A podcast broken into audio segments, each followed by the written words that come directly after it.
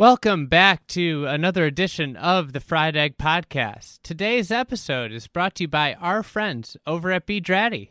Fall is almost here, so it's time for some new arrivals from B Draddy. Definitely worth checking out over on their website, bdraddy.com. Uh, a couple new styles that they have is the Tripping Billy Polo. It's a printed polo made of the softest Peruvian cotton, as always. Um, it features a tonal tie dye. There's a casual take to a polo, but you can still wear it at most country clubs, and you know it'll look good off the course too, which is one of the best things. For a limited time, you could get 25% off your order at bdraddy.com with the code TFE25.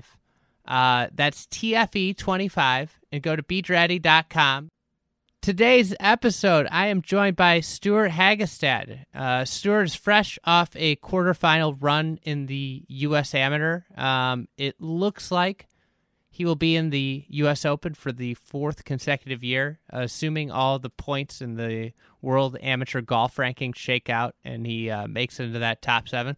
So, Stewart joined to talk about the week at Bandon, playing Bandon, how it was kind of different than – your traditional USAM, and then we just talk a lot about other stuff in golf. So, without further ado, here is Stewart Hagestad. I miss a green, for example, I'm already upset. When I find my ball in the bunker, I'm really upset. And when I find my ball in a fried egg, fried egg, the dreaded fried egg, fried egg, fried egg, fried egg, fried egg, fried egg lie, I'm about ready to run off the golf course.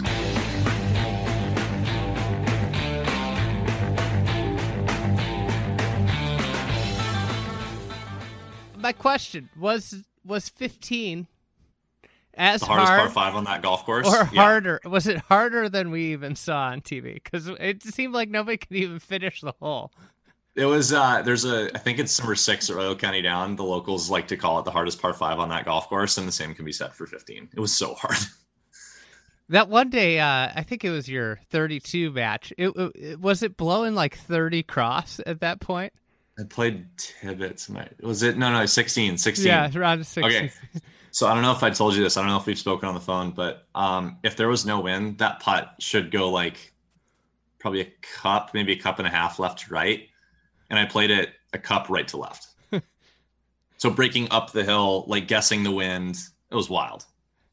Was uh I mean, it had to be so much different of a USAM than the traditional USAM. I mean, you've played in a number of them. Uh, was this the most different golf course from any of the others? So I'll say this: it was by far, by far, the easiest golf course with no conditions.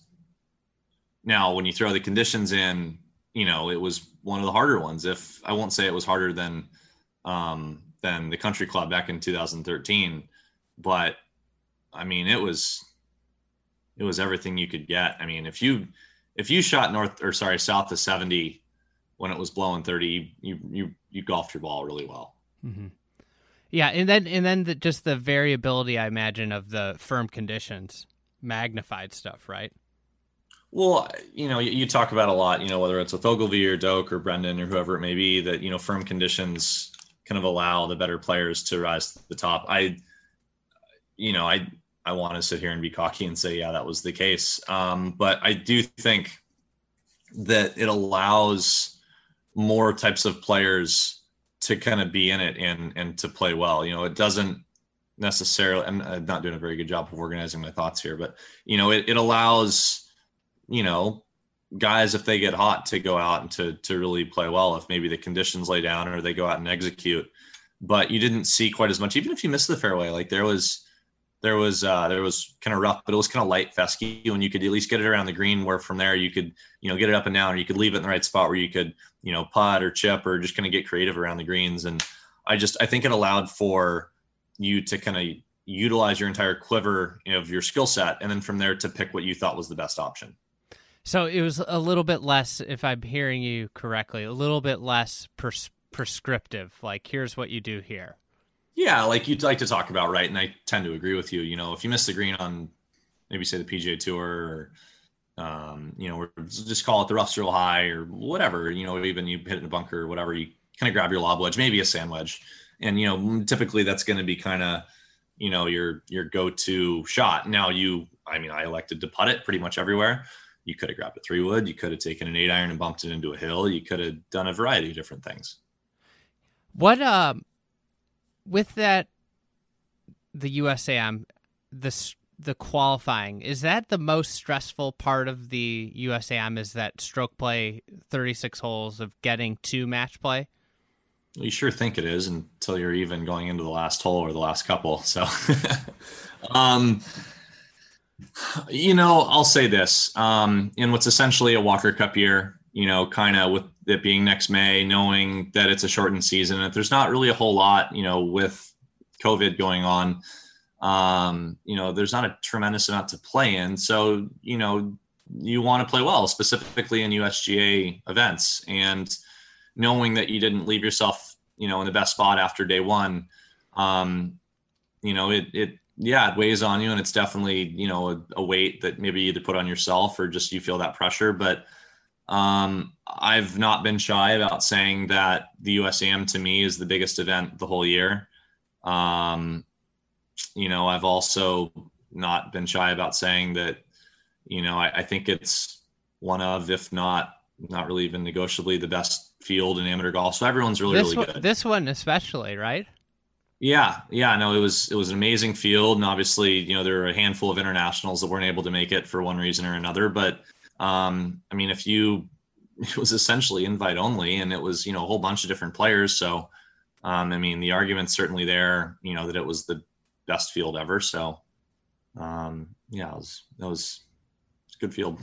Did, were there any holes that you played differently um, in stroke play than you w- did in match play, or you know, in a in one match versus another match, depending? Was there any anything out there that made you kind of switch up the way you played holes?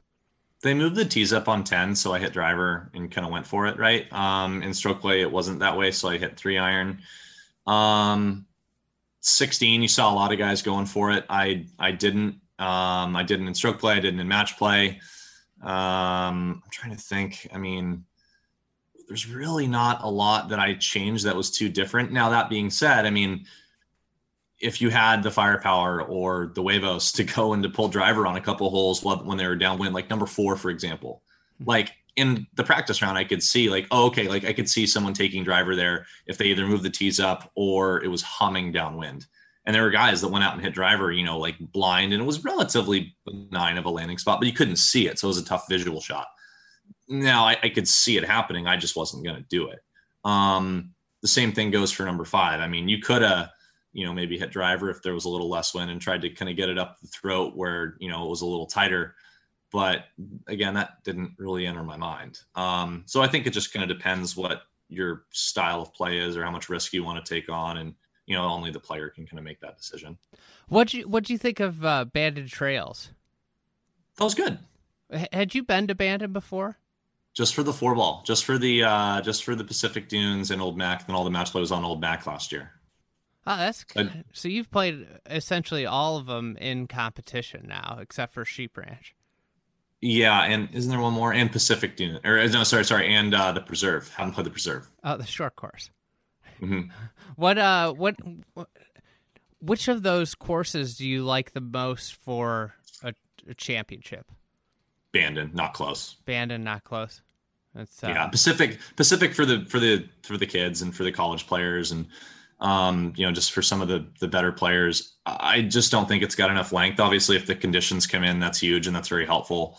Um, I thought Old Mac at the beginning of the week was great. You know, as we kind of continued to move on and and find new pins and switch it up. Um, I, I don't think it got goofy. I just it felt like it was forced a little bit. Um, and you can see that a lot with other with other you know USAM venues is you always get creative, right? So like on the 12th hole, like you knew there was going to be a back left pin at some point, and you knew that you know they were going to move the tees up because otherwise it just wouldn't be playable. Um, but they're not going to put it there in stroke play. So sometimes it feels a little contrived and a little forced. But for this one, um, they did a really really nice job of of kind of you knew more or less what they were going to do, and it was totally fair. And the golf course was out there, and if the wind and the weather laid down, you know it was gettable. But if the weather was up and the conditions are up, it was a really tough test. Like 15, super hard hole. but you knew what you were getting. Like you knew exactly what you had to do, and you knew that it required a really great shot to kind of pull it off, and you could get it close, and you knew where you could miss it, you know, just short left. But doing it was kind of a different story. Yeah, I I feel like that's the uh, sometimes the the best golf is like where you know exactly what you have to do, where you could miss, but then it's it, you know, and and by no means does it look overly hard, but it's just extraordinarily hard to do what you need to do, you know. Yeah, no, I, I, I mean that's kind of the beauty of match play, right? Is like you know exactly, like it's so easy to sit there and be an armchair quarterback, but at the same time, you know, to pull it off is kind of a different story. So you've played a ton of match play in the last uh, five years. Um, do you think that there are match play players versus like some people that are better at match play versus stroke and and likewise the opposite way where there's players that are better at stroke and better than match play it's definitely a skill and it's definitely something i don't know if you're on the team or the side of there's no momentum in match play which is kind of a ludicrous argument in my opinion I think um, that's a ridiculous argument that, too. That's a that's a ridiculous argument. Like if the difference between being three up and one up in the span of two holes, like at three up you feel bulletproof, and at one up you're like, oh my gosh, what's going on? Yeah. So you know, I I guess I kind of understand that you know you you hit the same shot and you know you, you don't really play it any differently than stroke, but like no, that's that's you you all the wind's been sucked out of your sails if you know you go from two up to even or three up to one up, and then obviously vice versa. Um, so what I'll say in regards to people being better match player stroke play, I, I think I, I think there's something to be said for that. You look at a guy like a John Augenstein, which a lot of people liked a lot as being an incredible match play player, and he is. But you know, I think what makes John such a great match play player is one, he's a not a streaky putter, but a very confident um, putter. Where if he sees a couple go in early, like he he he he kind of gets that snowball going down the mountain really quickly. I like to think I'm kind of in the same boat. If I see a couple go in early, that hole just gets bigger over, you know, just due to confidence. Um, I don't listen to rap pretty much anywhere except the gym and before match play events. I think it's important um, in match play to kind of come out and you don't really like, you know, see what the course gives you or get yourself into a rhythm or figure out what you have. Like you got to come out swinging. Like you got to come out with an edge. You got to come out being a killer um, you gotta kind of get to that first tee and be like, let's get it on. So I think when you see guys maybe have a little bit more fire, and again, like I, am not sitting here for a second being like I'm an expert because I'm I'm not. This is just the experience that I've had, and you know, guys that I feel like are good match play players. You know, you look at like an Ian Poulter, you know, would be a good example. A Patrick Reed would be a good example. I mean, these are guys that get to the first tee and short of literally pounding their chest, they're like, hey, you know, let's step into the ring. They're just they're ready to go. Yeah. Yeah, I, I'd agree with that. I think there's something about what you said with the putting too, because there's a tendency with putting to get tentative in match play, especially because you get these where you have three putts to win, you know, sure. and and you all of a sudden, and then that can or how about, seep or how into about, your, you know, or how about this one where you have an 18 footer the other guy's got a eight to a 10 footer and you're like, okay, we're not going to give this a ton of gas. You know, let's lag it up there to a couple feet. They give it to you and then they make the eight footer and you're like, well, shit, why didn't I give it a little more speed? Mm-hmm. Yeah. It, it's like, you know, it's that aggressive putter what you're talking about with Augenstein. It sounds like you know he kind of just pours them in, and he hits this the putts the same whether you know no matter what the circumstances. Correct. Yeah, I mean, I'm I'm obviously using John as an example, but I think you saw it a little bit. You know, Palmer Cup matches. Um, you know, NCAA's. You know, USAM last year, Walker Cup last year. I, I think you know even he would kind of admit to that and be like, yeah, like if I get it going, like I start feeling it and it's on. Mm-hmm.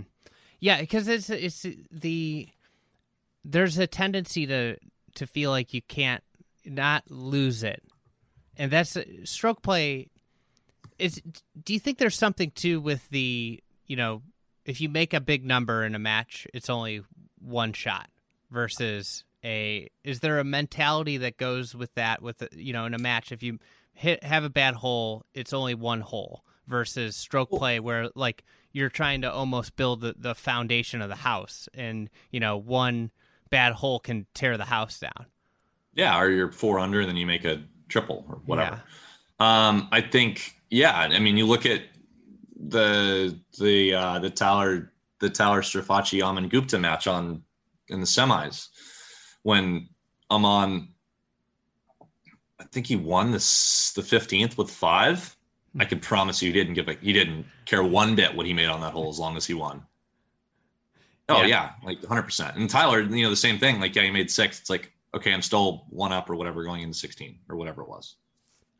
Do you think that course, say, you know, obviously like infrastructure, uh, fans, hotels. Do you think Bandon could host like a, a U.S. Open?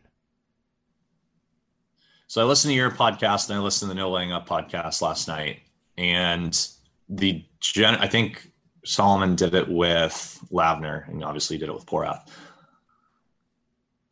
The general consensus from both of you guys was it would be really challenging to do anything beyond a US amateur. Um, infrastructurally, I understand that makes sense. Without fans, I agree with your take. Where if there's no fans, I thought that having him in the bubble, which is what we had, you know, this past week, would have made a tremendous amount of sense for the U.S. Open.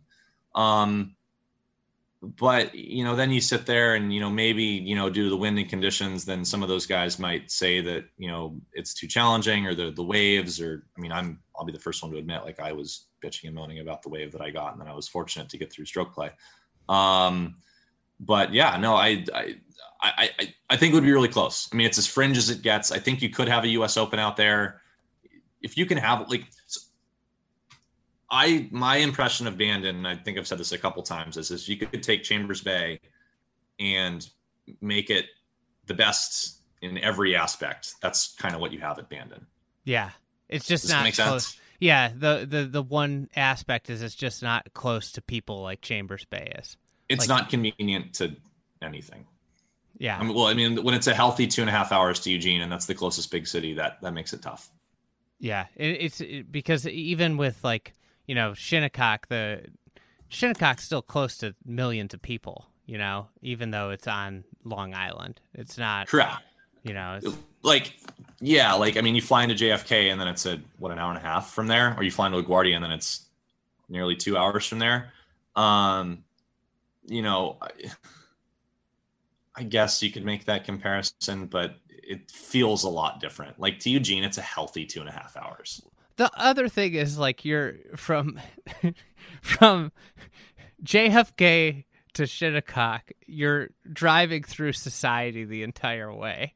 Yeah, yeah. Like, from I, Eugene to Bandon, it is you're. It's not like the most populous parts of. It's not like there's hotels everywhere all along the way. So we, so I flew into Eugene, and uh, and I get in this courtesy car with Garrett Rank and and Courtney, who was our driver, our our our volunteer that was so nice to drive us down there. And we drive for like 30 or 35 minutes and we get to, I want to say the town was like Hutchinson. No, it wasn't Hutchinson, but it was like something like that. I forget what it was. So forgive me. And she's like, okay, this is the last town before Bandon. After this, it's two hours. Do you guys want any food? And we are like, what? Yeah. like, okay, shoot. It's great. Yeah. It's a cool place though. I, uh, do you when you get in these tournaments? Obviously, you've had a lot of success in uh, a number of USGA events. Do you have any? Do you get any superstitions going? Like, uh, I mean, we heard a lot about Ollie Osborne's, uh, uh, you know, brownie brownie sundae. But do you do you are you superstitious? Do you have something? If you're rolling, do you keep doing something, or are you just you do whatever you want every night? Do you consider it to be superstitious or or to be in a routine? Well, that's a good question. It dep- I think it would depend. You know, if you wake up the same time, I would say it's a routine. You know, if you have right. a if you have a, a dessert and it, you know, if you if you try and get to the range or the practice facility an hour fifteen early, is that superstition or is that a routine? That's a routine. I right. don't I don't think eating a, a brownie sundae every night because you ate one and you played better the next day is uh I think that's a superstition. I don't think he's going to continue that for his his golf career. Would you consider so like again i'm just going to play devil's advocate. Would you consider having scallop ceviche and a glass of pinot noir the night before instead of a brownie a superstition or a routine? So you had the same meal every night. I'd I say have... I, had the same, I had the same appetizer and the same glass of wine. I had one glass of wine every night at dinner. I Nice stretch before bed. So You know, all. Ru- I think morning this up. is all routine. I think this the appetizer might be superstition. That's border. Appetizer was the one where I was like, hey, like you know, it's worked so far, so I'm I'm riding with the ceviche. See that? See that? I would say that's you know that's a That doesn't that doesn't play as well on that doesn't play as well on TV though. No, you you probably didn't have a video of you eating the ceviche either. No, nobody nobody cared. Everyone was like, "Oh, there's that weirdo ordering ceviche for the third time." So for Bandon, you you'd say more amateurs, great. Yeah. Overall- I, guess. Yeah. Compared, Listen, it's it's a it's again, I've said this and I don't feel bad saying this at all. It's an amazing place. It's an awesome venue, perfect for boys trips, great for tournament golf, golf, great for match play. Just kind of a pain to get to. And once you're there, um, you know, it's awesome. Sleepaway camp, it's great. Um, love being there. I've had two great experiences there. Can't say enough great things about it. But you know, it is it's a trek to get there. what do you do in downtime? I always thought that was the hardest thing with, you know, mid am that you won that I played in. I had the last tee time. What do you do when you're not playing golf in these tournaments? What what is your kind of routine to? Well, anyone that knows, time. Yeah, anyone that knows me, even when after my round, if, if, I'm not playing, I like to try and practice. And because if, if you're going there, you're going to play well. And, you know, you, I almost have, it's almost like a way of kind of just quelling any kind of anxiety that I may have. So whether that's putting or chipping or hitting balls, like it's almost more of a stress reliever. And what I compare it to is like when you look at competitive swimmers, like they go and they do their race, well, they warm up and then they warm down and that's kind of what I've always considered it to be. And then at night, um, I don't know, you just be with the other guys or you know with your family or friends or whatever. uh, Stretch, try and try and stay loose and all that. If if it's not a pandemic, I, I try and work out um, each night, you know, in some capacity for like 40 or 45 minutes, just to maybe not kill time, but if just to burn off any other energy and help you sleep a little better. When I work out, it helps regulate how much I eat, so that helps. Um, It helps you eat less. Helps me. more. It actually helps me eat more because Okay. I I have a. I mean, as a skinny guy, right? Like I've tried to put on weight for forever, and I um I have difficulty putting on weight. So if I work out, it's kind of like being on a date, right? Like if you go on a date, like you're nervous and you maybe not may not eat as much, or at least that's been my experience. Like you're just you can't really describe it, and you're not like maybe nervous or anxious, but your appetite is a little suppressed. And if I work out, it helps allow me to eat a little bit more, just to kind of not maybe lose as much weight, which happens every event I'll play. Ah, that makes sense. Because then over the course of the week, if you if you're not getting enough food, you know, this is stuff I don't have to think about because I never, If you you know, well, like, if you have I don't, I don't have seven day tournaments that I ever uh, make it the seven days. it started as a two day tournament and it turned into a seven day tournament. But um, yeah, no, like I mean, shoot, if um, which is you know a, a good problem to have, I guess you could say, right? So um, yeah, no, like if um, if you have a 10 a.m. tee time, right, and then you're up at call it I don't know 7:30, 7 7:30, whatever. Um, you have your breakfast, but typically again it's 10 a.m. and you're kind of nervous before you go out to go play, and it's just you know it's on your mind or whatever. So you maybe don't eat as much. You have one or two eggs instead of three, or just whatever. You get the point. Um, and then you play from 10 to 2:30. Well, you don't have lunch, and you probably have a couple bars. You just walk five miles. Like, you know, even after you get done, well, after you sign your card and done everything, it's three or 3:15. You're kind of in that awkward hour where you maybe try and have another bar, or like a light meal. It just it just adds up. No, it that makes sense because then if you finish at three, yeah, you're in the worst time. Because then if you eat if you eat a meal, then it's like, well, I'm not hungry at seven, and Right. that's where I I guess that that makes sense. It's uh, um, so with the um, do you, I'm I'm curious just on a general level. Do you think the tour should play more match play? Personally, do I? Yeah. Yeah. But from their standpoint, like if you don't get your marquee guys, well, then you lose out on a ton of viewership. Like, you know the answer to this. I'm just And- I'm just uh, from from a competition standpoint. Do you think there's something match play you- brings out something? If viewership were to stay the same and were to stay consistent, of course, like we're assuming all those things, right? Hmm Right. Yeah, of course then. Yeah, you should play more match play. It's an integral part of golf. It's a different way of scoring and playing and I think it brings a different type of player kind of you know, maybe it favors someone or maybe just someone's better at it or whatever. I think, you know, if you go over, I think it's really interesting how in Europe at the R&A, they don't consider it to be a course record unless you do it in a tournament. Well, the majority of their tournaments growing up have to do with match play events. We don't have as much over here, but you know, I think that's cool. And, you know, it's a different way of scoring. And I, I think it's really interesting and, you know, an integral part of the game. And I would love to see it happen, but I obviously understand why on the PGA tour they don't have as much of that. Hey, what's been your favorite uh, USGA event that you've played in? 2016 Mid Am was pretty good.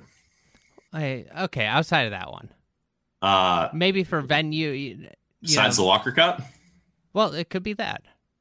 Walker Cup. Which one? It's like asking me to choose my favorite child. I mean, come on, man.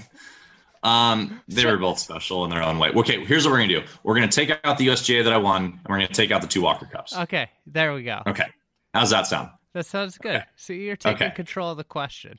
Yeah, yeah, yeah. No, we, we need to take those out because I obviously have a, a bias.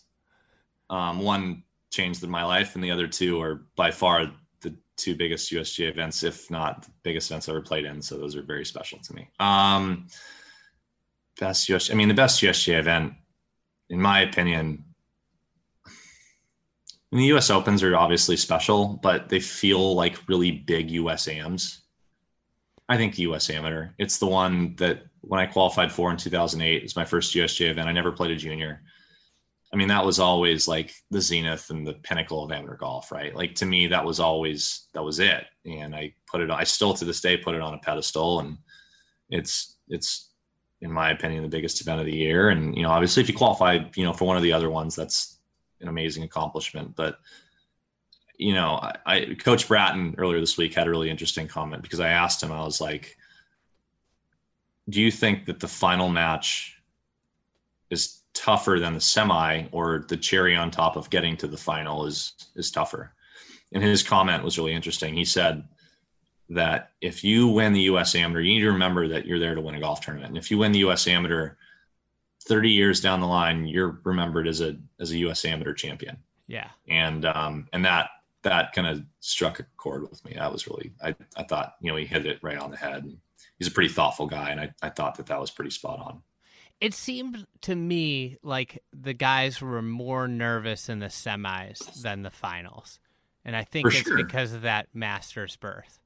i i think you're right and i think if you go back and you see last year at pinehurst um you know some of the scores weren't quite as great you know the guys are playing a little bit more tight a little more conservative they're guiding a little more um i've never played in a semi so i can't attest to it but that's just kind of optically what it looked like to me you know i i don't know for sure but i i i think there's maybe something to that and having that on the back of your mind is um you know is is definitely it's there you know and it, it doesn't go away the whole day. Like you i remember before the final in 16 you know i went to sleep and it kind of hit me. I was like holy shit you know this is a neat opportunity Yeah, I was thinking about it when eh, when I was, you know, 27 holes in inside the match play cut line, and then magically I ended up being outside the cut line, and you wonder why? It was because you know, you can't get let yourself get ahead of yourself unless you're probably in the championship. It's uh,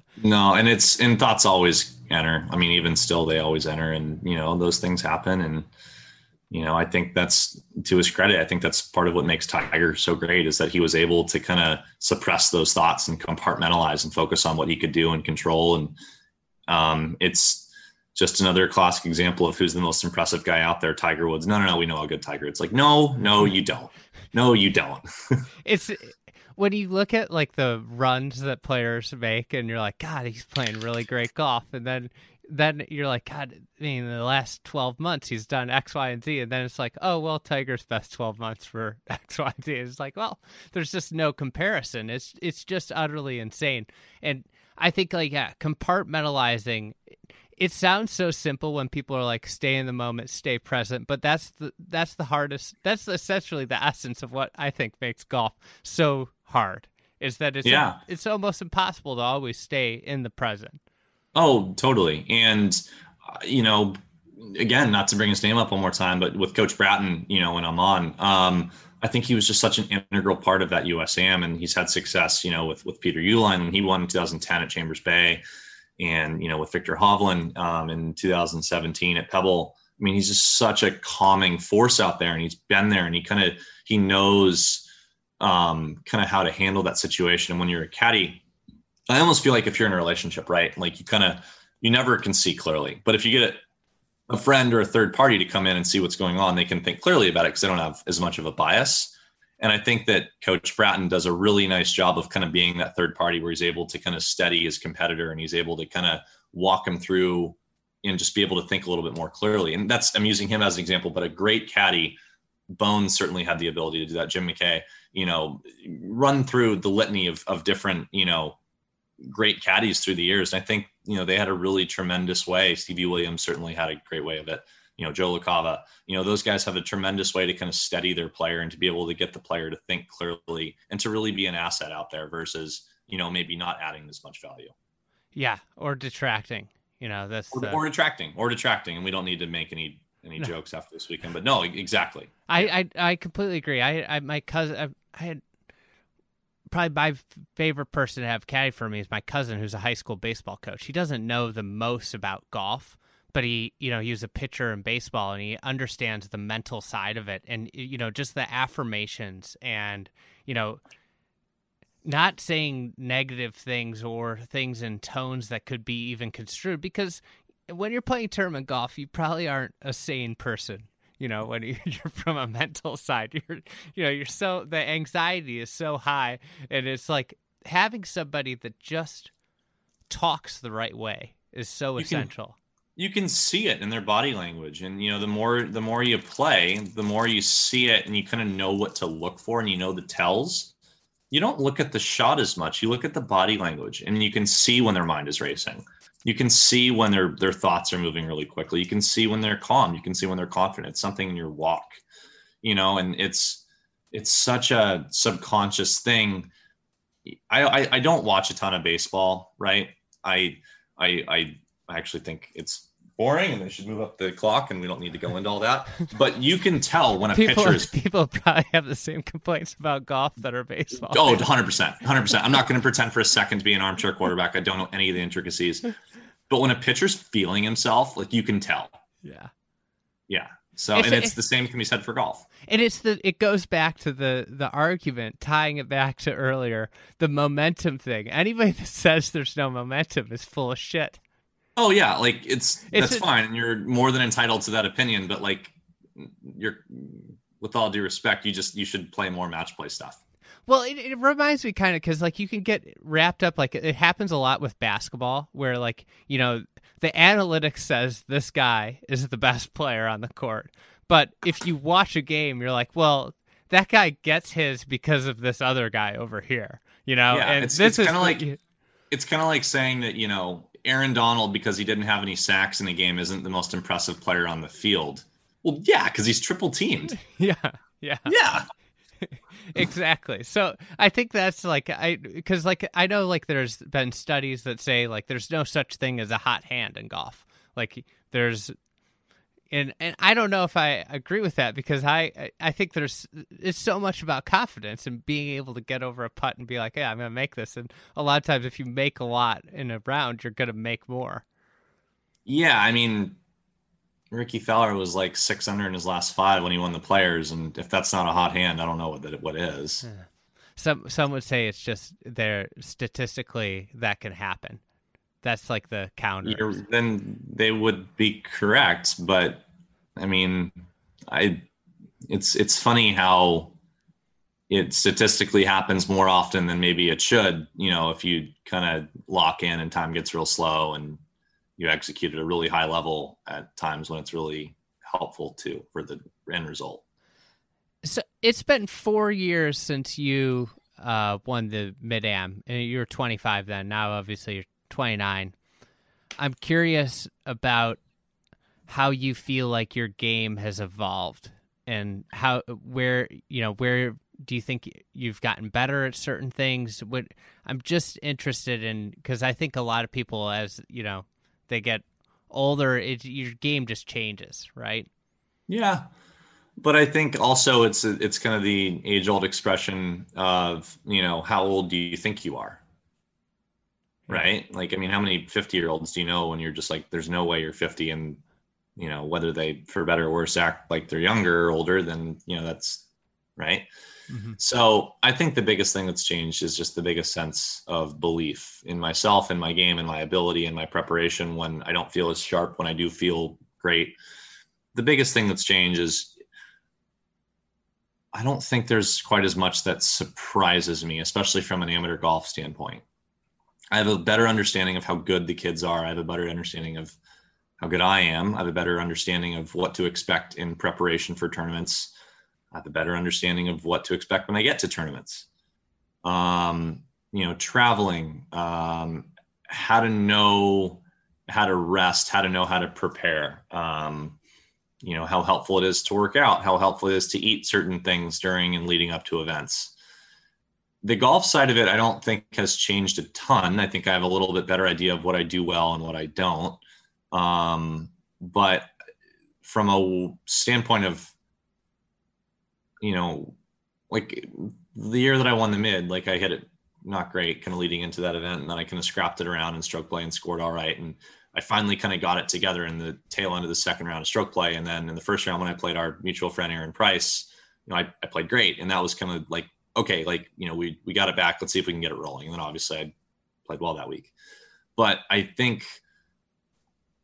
I just have a better idea of my ability and of preparing and just I have a more belief in myself is really the short part of it. It's yeah, it's really just thinking you've it sounds like you're better at thinking, preparing and, you know, I'm a more mature golfer. Yeah. You make less mental mistakes probably. I still make plenty, but yeah, yeah. I make less. Yeah. I, mean, I, know I know better when to I'm a, I'm much better now at letting things go. The mental ones are the worst ones because those are the ones that stick with you. You know, it's okay if you mishit something, but when you make the wrong decision, that's yeah. the one that kills me. Like we look at this past weekend when I lost a tie, right? Like, so people are going to talk about, you know, either the putt on 17 or the driver in the fairway on 18. Like, no, no, no. I would do both of those things again. The shot I want back is on 17 in the fairway instead of trying to nuke a nine iron where the first part of the shot kind of ballooned up in the wind and then the second part, you know, hammered you know the ball from left to right. I should have punched an eight and taken on you know just a little bit more penetrating of a ball flight. That's the one I want back. Yeah.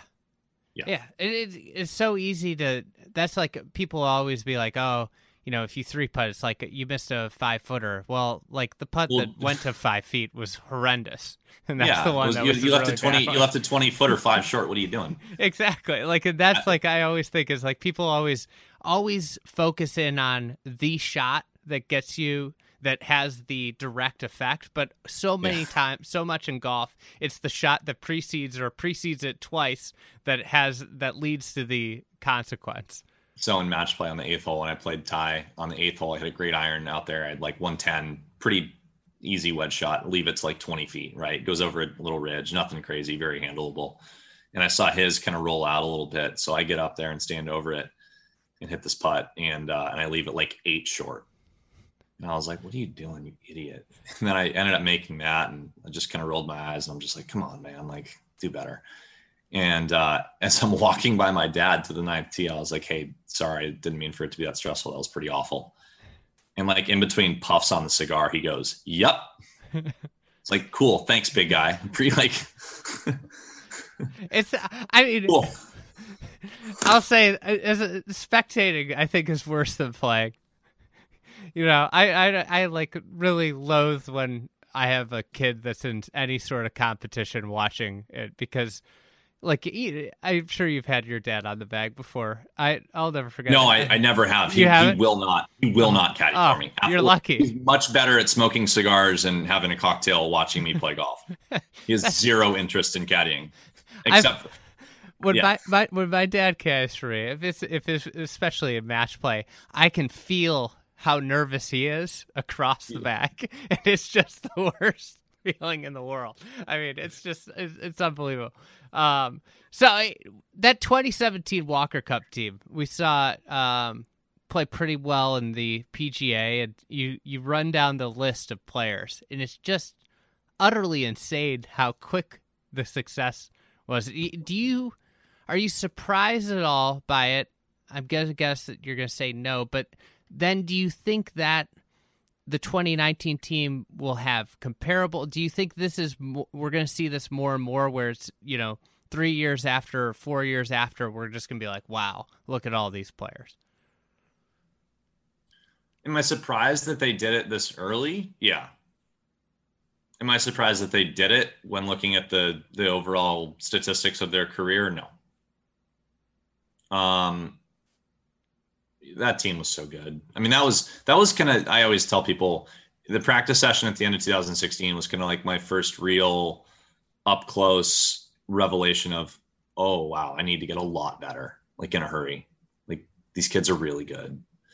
And then obviously playing on the team, um, you know, you still had a lot of that. But yeah, I mean, it was a Collin and, and Norman went out at LA North, won the first four, shot bogey free, six under, or five under, I guess, because one was a par five or par four, you know, on the front nine at LACC. Maybe it was even 29. I'd have to go back and check the card and didn't birdie the par five eighth hole. They had their match done in two hours and 12 minutes. Like they I mean, were done. They walked off 11. Like that's insane. So that team was so, so, so, so, so good. Now, when you compare them to 2019, they're very different because that team in 17 excluding myself was was very confident and they knew their ability very well and they were just much more mature as i would say both golfers and people as a whole just off the golf course right like they had a very good kind of indicate or like just knowledge of who they were they were a little older too i mean yeah I think Will was going into a senior year. colin was going into a senior year. Norman was young, but he was old at heart. Mav had either just graduated or was going into a senior year um, and Mav's like 45.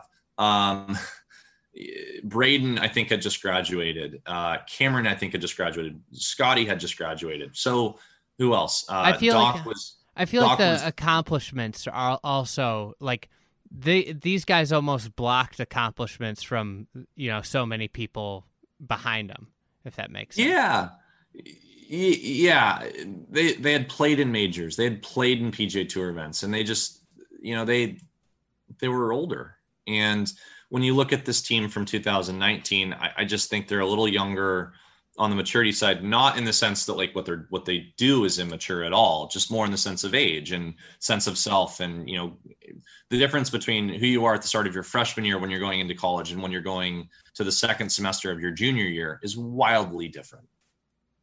Right? Like just as a person, as an adult, as a young yeah. adult. So um, I think that once we kind of look in a few years and have some time to to mature and look at some of those kids and those teams, I, I think you'll see similar results. I, I, don't know, and obviously won't be able to tell or say, you know, who's better or worse or so on and so forth. But um, you can't fake. I mean, look at what Brandon Wu did this past weekend. He started the year with basically no status, and you know now he's in pretty good shape to make his card next year. So I don't know. Um, I I think we can check back in in a couple years, but but both teams are obviously full of studs. Yeah, yeah. I I mean, it'll be. I think it's also like there's draft. It's like if you look, follow the NBA, you know, like the 03 draft class with LeBron, Melo, Dwyane Wade. Outstanding. You know, uh, is Bosh in that one too? Yeah, Bosh too. And, you know, even like Kirk Hinrich isn't ever going to, but he was a really good pro for a lot of years, you know. But yeah, you look at, there's always going to be certain, you know, groups of players that are unbelievable. And I think uh, looking back on that Walker Cup team, especially like, people don't give Doc Redman enough credit for what he's done. I mean, yeah. he's been unbelievable. He almost won last weekend, and you know, he, he obviously got his card with no status the year before. It's it, it's just yeah, he uh, Mondayed into the 3M or whatever it was. Yeah, Rocket Mortgage. It's it's Rocket just Mortgage. That's the thing is you look at the look at that team and you look at and you're like, God, all but three of them have PGA Tour cards, and one of them that doesn't is Will Zalatoris, who's leading the uh, or in second in the in the Korn Ferry money list. He'll be he'll be just fine. Yeah, he'll be just fine. Yeah, it's, it's pretty wild. Um, so it with uh, ask you a couple quicker questions. Um, what's your what's your favorite mid am event that's not you know USGA event that doesn't get enough love? You know, maybe under the radar mid am event that you've played in the last four years or so. Can we take out the two obvious ones? Yeah, like yeah, I'm saying underrated, like flies under the radar, not like Crump, you know, or or Coleman. I loved the concession cup. I thought that was a ton of fun. That's that's the obvious one to me. I thought it was a great group. I thought it was really well organized. I thought um, I thought there was a tremendous group that kind of supported um, the event at large. You know, we had the chance to to spend some time with with Mr. Nicklaus, with Jack, and um, you know, just a couple dinners that were there, and it was just a great group. And you know, it's guys that you've kind of looked up to, you know, in the Amber game, both um, you know, both in the UK, and I think that they're going to expand it to the UK and Ireland and the world as well, and you know, and, and on our side. So that was that's one that immediately comes to mind. Um, I'll throw it back to the state team from back in the day. I was a big fan of the state team. I thought it was a fun group. It was a little, you know, a little unique, but you know, I I I like that stuff. And you know, the smaller organizations, you know, they they they love stuff like that. And I thought it was I thought it was cool to kind of get everyone involved. And I thought that a lot of people around the country really cherish the opportunity to go to some of these nice places and and to play for their for their golf association and for their state. State team way underrated. I it was a disappointment that one left because the other thing that it did was it, it incentivized the best players to play locally too, because they had to get the point. Sure. They had to accrue the points in their local golf association to qualify for the team. You know, you want to play. Sure. So you know, all of a sudden you have to play in your state am or your you know state match play and, and all kinds of stuff. That that event definitely needs to come come back. Um, so what? Uh, hopefully you're in Winged Foot. TBD. It's all yeah. based off the numbers, the the WAGR numbers. But you've I'm, played it I'm, once. I'm yep, yep. I obviously watched U.S. Open golf there. Uh, yeah. You know, what would excite you about playing U.S. Open at Winged Foot, and uh, maybe uh, a little bit about what you think about the golf course? You'd figure out how good how good you are really quickly.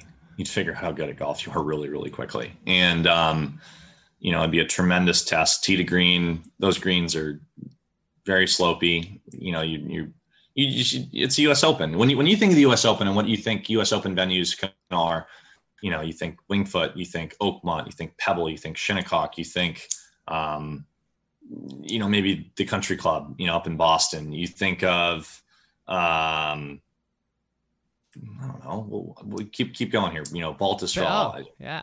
It's yeah. A- so, yeah, so, so it, it's kind of in that you know that to me it's kind of in that esteemed rotation of courses and um, i think it would be a tremendous test i think it would be you know an amazing opportunity to to have the ability to potentially compete um, it would be it'd be an incredible experience and you know I, I i think having played a couple of them or a few of them before you know i think i'd be able to um, you know be a little bit more experienced and better about what to expect and maybe not have the nerves on the first tee that I've had my first or second year and a little bit not as much last year, but obviously the more you play, the more accustomed you get to it. So yeah, it'd be an incredible opportunity and I, I hope it works out. Uh, I'm just, you said something earlier. What made the country club the hardest setup you've ever played in? Um, really tight, high rough, tiny greens, firm greens. Um, no margin for error, super fair. There wasn't really even that much weather that week. It was just, it was so tough and so fair. There's just, there's no, it's kind of like, you know, it's shinny. You know, you go out on the first hole and you hit like a four iron, a wedge out there, and then it's kind of like, all right, go get it, play hard. And that's kind of how the country club was.